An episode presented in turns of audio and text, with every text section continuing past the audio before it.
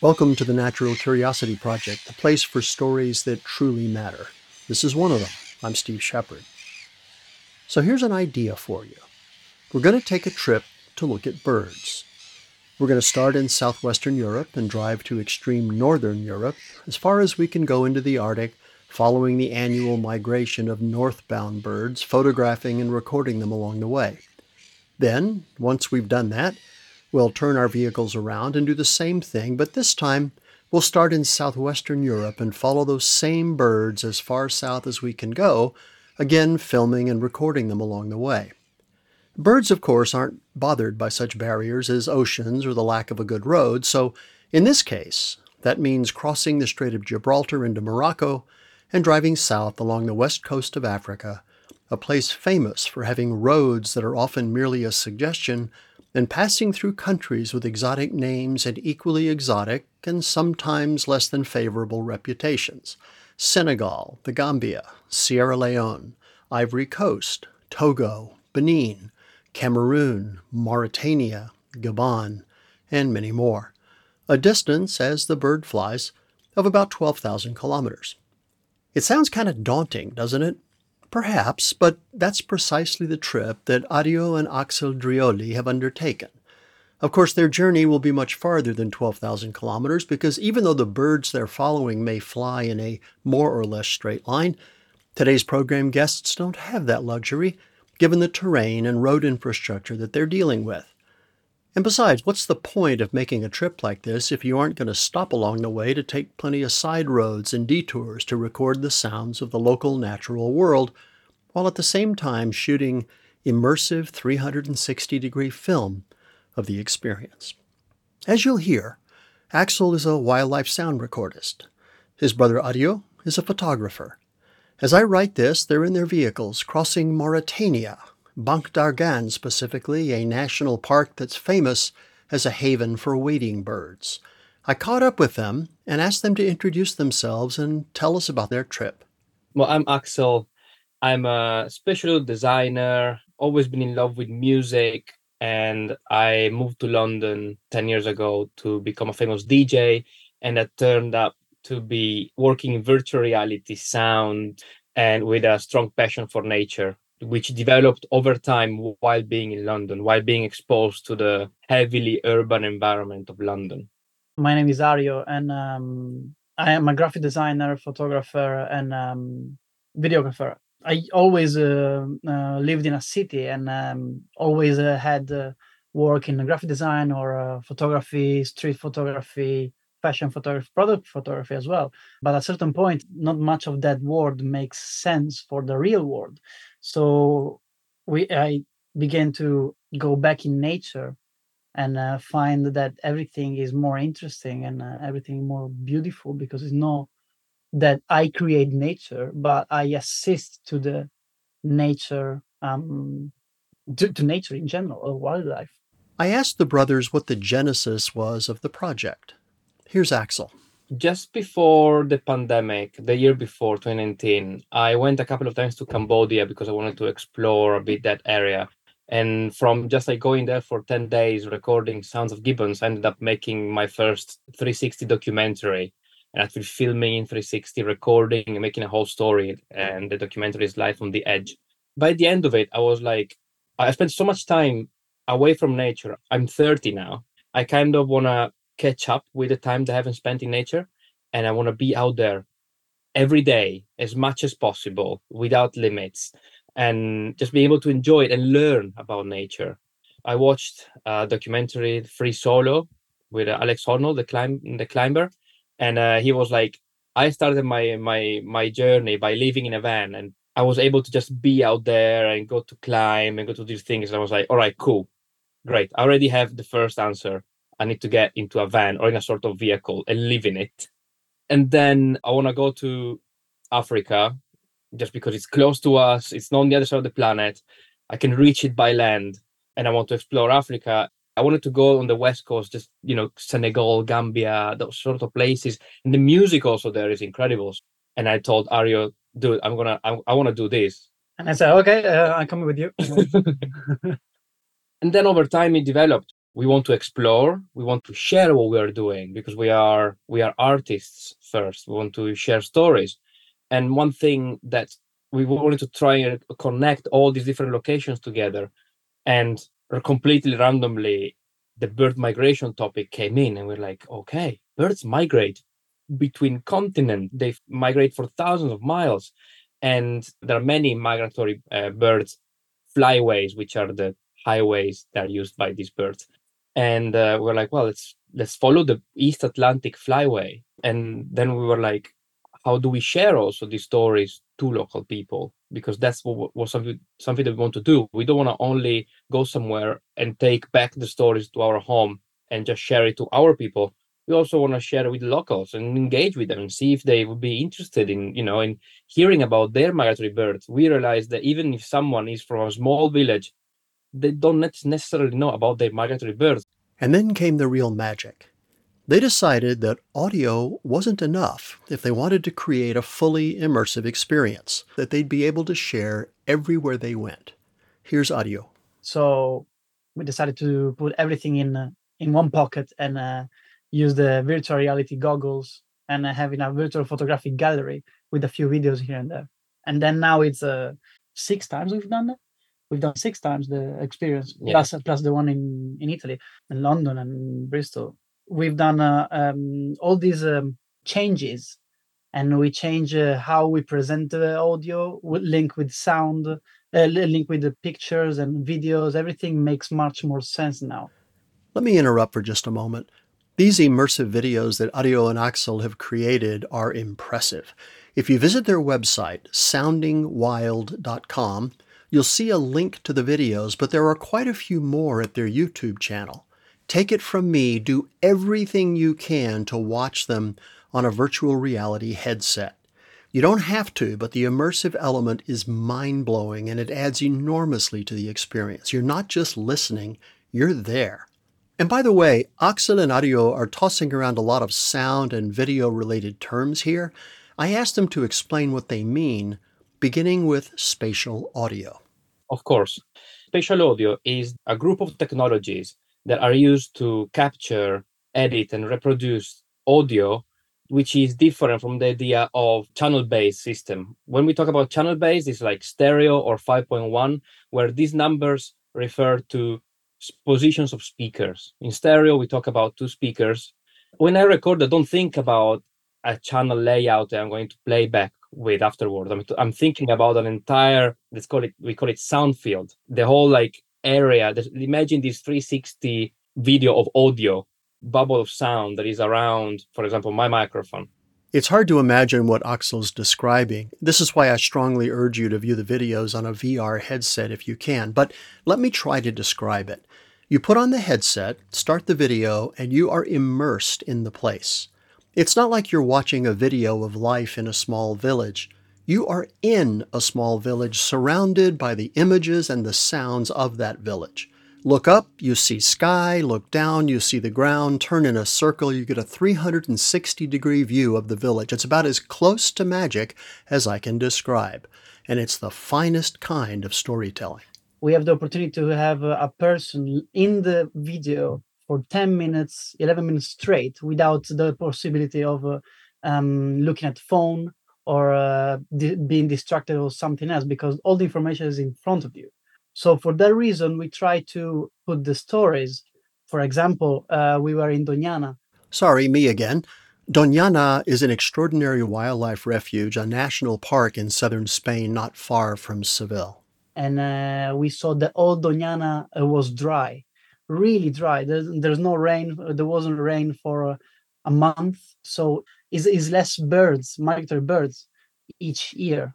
So we decided to go all around the area of Doñana instead of inside of the park, and we saw lots of um, um, other locations with uh, lots of water because uh, they they create other rivers from other places.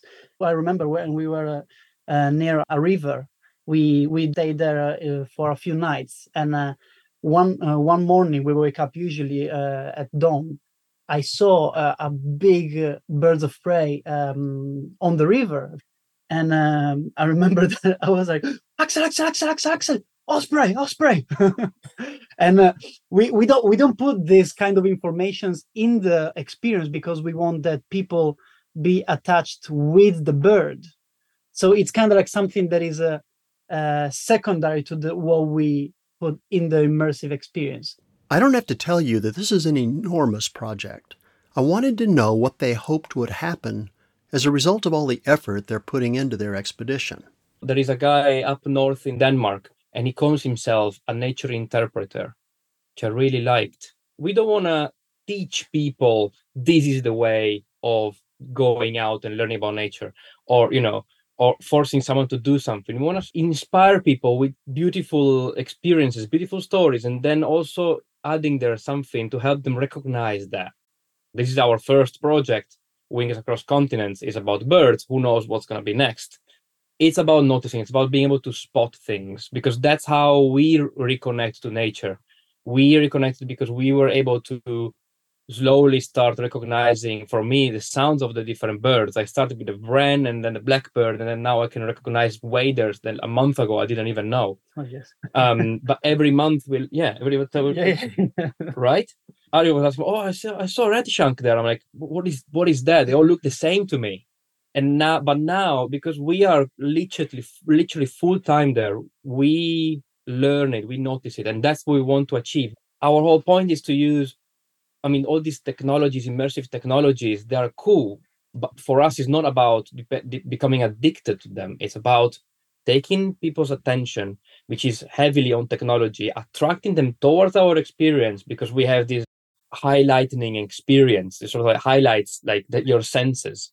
Within that experience, we show you nature at, at its basic form and shapes and sounds. And then from there, when you remove it, our aim is that people just, you know, will remember something and they connect to it. So here they are, two brothers making a casual drive down the west coast of Africa. I don't know about you, but I want to know what a typical day in the life is like during the journey. Now keep in mind that given where they're going to be traveling, Axel and Ario can't assume that they're going to have access to the kinds of services that we tend to take for granted.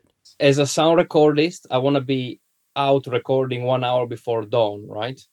So my my wake up call is quite early. But depending depends where we parked the night before. If we are in a nice forest, which is quite private, I can have my whole vehicle opened up, and the back we I have a raising hard top that lifts and it becomes sort of tent. So I may be there sleeping. So wake up really early, bef- one hour and a half before dawn. I wake up, grab whatever microphone I need on the day and get out. Well, usually when uh, he start, he goes out, uh, and it's kind of like a like like uh, one and a half hour before dawn. He is concentrated on the on the dawn chorus, and for me, if I don't have light, I cannot do anything. It's really nice to be outside uh, um, before dawn because you can see um, the um, the wildlife coming up. But I personally like wake up a bit uh, later, but it's still dawn or sort of dawn. Yeah, this is uh, practically what we do. And he wake up before, I wake up uh, later. I start take pictures. I don't don't even uh, do breakfast in the first few hours of the day because I'm outside or my body just tell me just drink water don't worry about that even coffee is better to drink later with the places where we go is, is a really big places. There is a lot of wildlife all around. So it's not possible to be in one area and see everything. Usually at like 9, 10, we are back in our vehicles yeah. latest, really, just because we wake up really early. And also there is a, for the rest of the day, I can I can do picture, I can take pictures and videos, but it's a really bright bright sun or uh, it's really cloudy. So it's really difficult to have a good um, colorful video or picture. Like the product is not going to be perfect. So for the rest of the day, I work on the computer in the car. I have a Suzuki Grand Vitara. It's not as big as the Toyota Hilux, but it does the job for the money that I spend with that, which is kind of nice. When we work on the computer, I stay on the passenger seat. I put curtains. curtains all around, and I'm literally inside of a dark box, which is really helpful because I need to work with colors and uh, I need to be focused on that, and uh, it's really nice. It's, it's working quite quite nicely. In the afternoon, a few hours before sunset, we usually go around in the same places to see what kind of wildlife is in the evening or uh, how what is what changed in that case for example here in um, the, the sunset is really uh, late in the evening uh, so we stay out a bit more also because the, the final light is uh, that is going off is around 11 in the in the evening Sounds great, doesn't it? An hour and a half before dawn, Axel goes out and records the dawn chorus. A few hours later, when the sun makes its appearance, Ario wakes up and goes out to shoot photos and maybe some video. A bit later, they meet for a leisurely breakfast, after which they crawl into their trucks, close the curtains, and edit the day's captures. But not so fast. This is the perfect day that we would love to have every single day of our life. It's not possible Not possible every day. Every day is slightly different. There is always something to fix, change, or like sometimes we have to work. Ario over the last like five days has been working one week actually. He's been working loads on the laptop because we are working on our merchandise. I've been traveling around, but then sometimes something breaks and we need to fix whatever breaks in the car. You have to travel. Sometimes when we have to travel, this is the, this is a day that we have when we are on location. But then sometimes we have to travel from location to location. So some days we drive for six hours or maybe less. Um, multiple days as well multiple days. Not boring at all. Uh, actually, it is a bit difficult to have. It, it is impossible to have a routine. Really, it's really changes all the time. It's really not constant. It's difficult to have a routine, which is a good and bad at the same time. There are pros and cons. We are all self-contained, and all the whole point of our trucks, our vehicles, is to be mm-hmm. really performative. So we're not in camping mode, taking out chairs or whatever. Open, I open the tailgate, I open the back, the top, put the hob out, and I can start cooking. are you the same. He's got a, a door, opens the side, table down, ready to go. Like because it's our day-to-day life. It's about like being mm-hmm. clever, efficient, and clever with our time. So, given the magnitude of the project, I was curious what Ario and Axel saw as the end point, or if there actually was one. the the end point for us is about doing the whole East Atlantic flyway. That's our wings across continents, which is a one and a half years overland expedition through Europe and Africa, following the East Atlantic flyway on the west coast of Europe and west coast of Africa. From Doñana, we started in February 2023 from the south of Spain, coming to Europe, and we followed it by going north, and we stopped in different locations and then from September down the west coast of Africa for uh, ideally one year. But these these may vary because things always change. We know obviously we have information about the migration going towards Africa, but we are not entirely sure what we're going to find. So maybe we cut it in six months and we restarted the you know after six months. How we know where to go is because we collaborate actively with Wetland Link International which is an initiative from WWT, Wetland and Wildfowl Trust. And within this initiative, there is a Migratory Birds for People initiative, which links as many visitor centers and and uh, and wetlands as possible on the East Atlantic Flyway. And we've been introduced to them, and we are collaborating. They are helping us to get in touch with these different visitor centers, so we know exactly where to go. We decided to stay one month in each location. And our uh, schedule every month is the first three weeks. We work on finding the birds and learning about the locals. We want to stay up in a place and meet people, get used to the place, you know, get a feel of it. And then at the fourth week, we do the installation, this uh, this immersive installation. The installations that Axel is referring to lie at the heart of the Wings Across Continents project. At each location, in the fourth week of their month there, Ario and Axel collaborate with local wildlife specialists to set up an exhibition so that the local people can put on a VR headset and enjoy the experience of immersive video and sound, in the process, learning about the local wildlife and why it matters on a planetary level. Two people at a time can sit down for 15 minutes and enjoy the immersive experience. Our aim is to engage with audiences to like bring these stories into places that maybe you would find some commercial music. So this is only the beginning of our sort of takeover of shopping malls and public places. Want to have big installations where we sort of like take these these sounds mixed with the sounds of local places to big locations where people sort of pass by and they start asking themselves a question why am i feeling better when i'm surrounded by by these loudspeakers and listening to these sounds in this place? That's the beginning of our engagement with a wider audience. Yeah personally i would love to have an experience like that. Like a massive experience of speakers all around the a big square in a capital. It would be amazing to have a jungle or a wetland instead of a noise of the cars around you. So, for example, in Lisbon, we did an installation the week before this one where we installed the loudspeakers in a square in a village nearby to engage with locals that passed through the square to sort of make them hear the sounds of that of the nature reserve there and playing back speed speeding up and speeding down the bird calls it's like learning music from scratch. But you never listen to music ever and then you have to learn what jazz is what classical music is and what a violin is and what the instruments are. People don't realize nature sounds. They're just not trained to recognize it. So we are trying to sort of make it interesting then attract them towards us.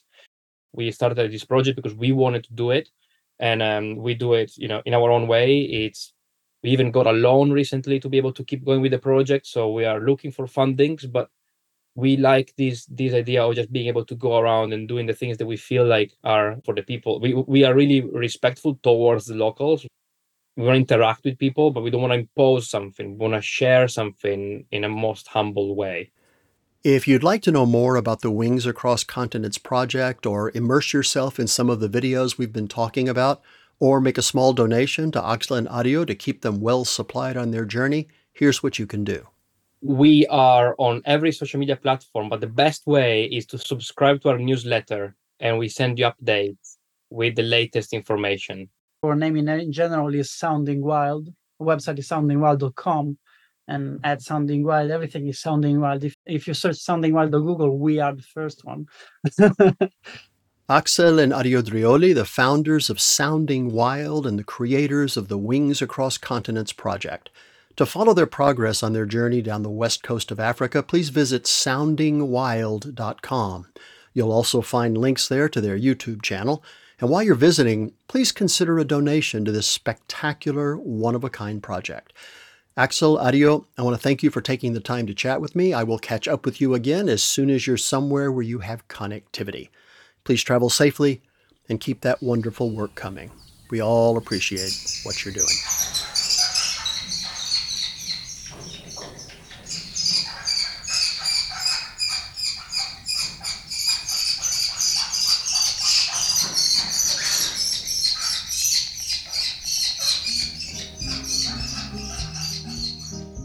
Hey, thanks for dropping by.